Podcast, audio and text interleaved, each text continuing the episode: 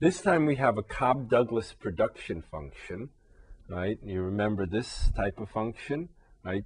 20,000 x to the one-third times y to the two-thirds, where x is the units of labor, y is the units of capital, right? We're further told that each unit of labor costs $4 and each unit of capital costs $1, right? And we have to have a production level of 240,000 units. So the question then, right, is to find the number of units of labor and the number of units of capital that will minimize the cost. Right? Clearly a good economic application. So what we want to do is minimize the cost, right? And what's the cost?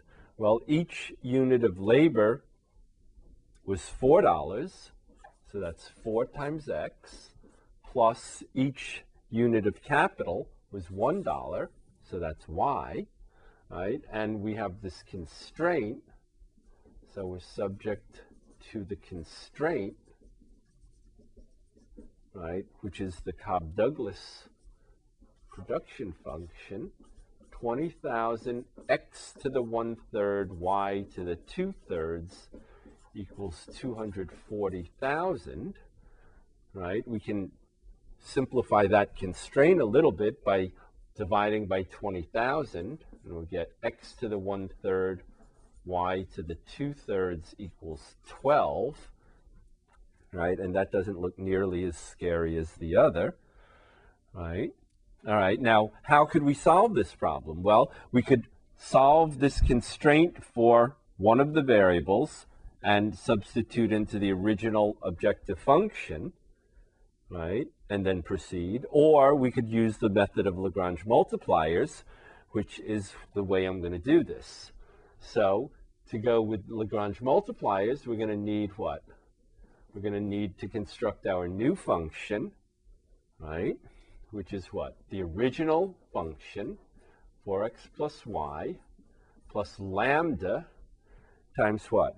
Times the constraint with everything on one side of the equation and 0 on the other side.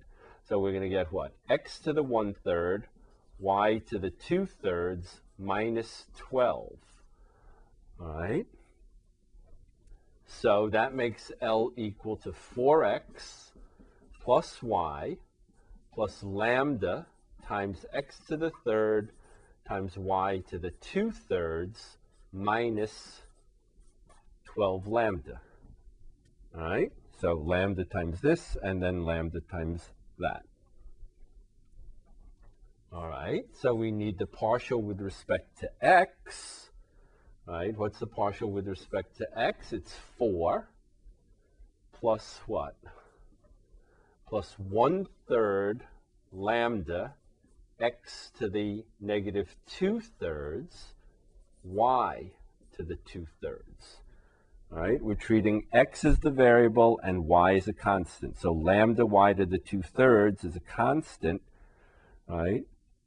So lambda y to the 2 thirds is just multiplying the derivative of x to the 1 third, which is 1 third x to the negative 2 thirds. All right. The partial with respect to y is what? 1. Okay. Plus what? Plus 2 thirds lambda x to the 1 third y to the negative 1 third.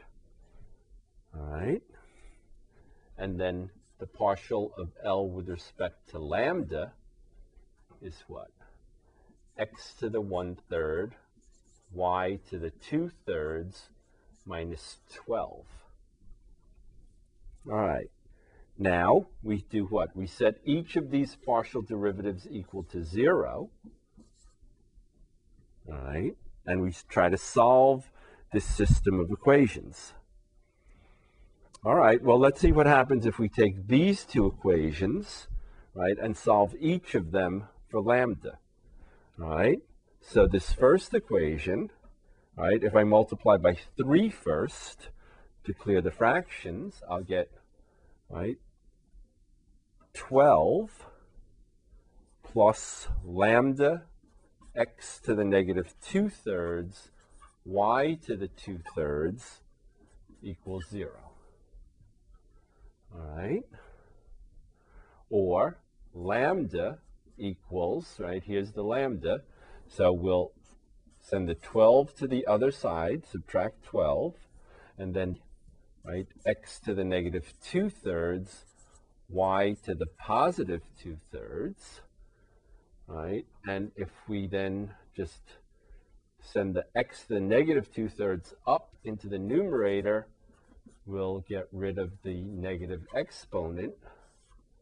So we'll have, right, this equation, right? Lambda is equal to this. All right, and in our second equation, right, again, if we multiply by 3, yes, to clear the fraction, we'll have 3 plus 2 times lambda, x to the 1 third, y to the negative 1 third equals 0 right? or lambda equals negative 3, right, divided by 2 x to the 1 third y to the negative 1 third. Okay, or again, if we send the y to the negative 1 third up into the numerator, we'll get negative 3 y to the 1 third over 2x to the 1 third. All right. So now we have lambda is equal to this, and lambda is also equal to that.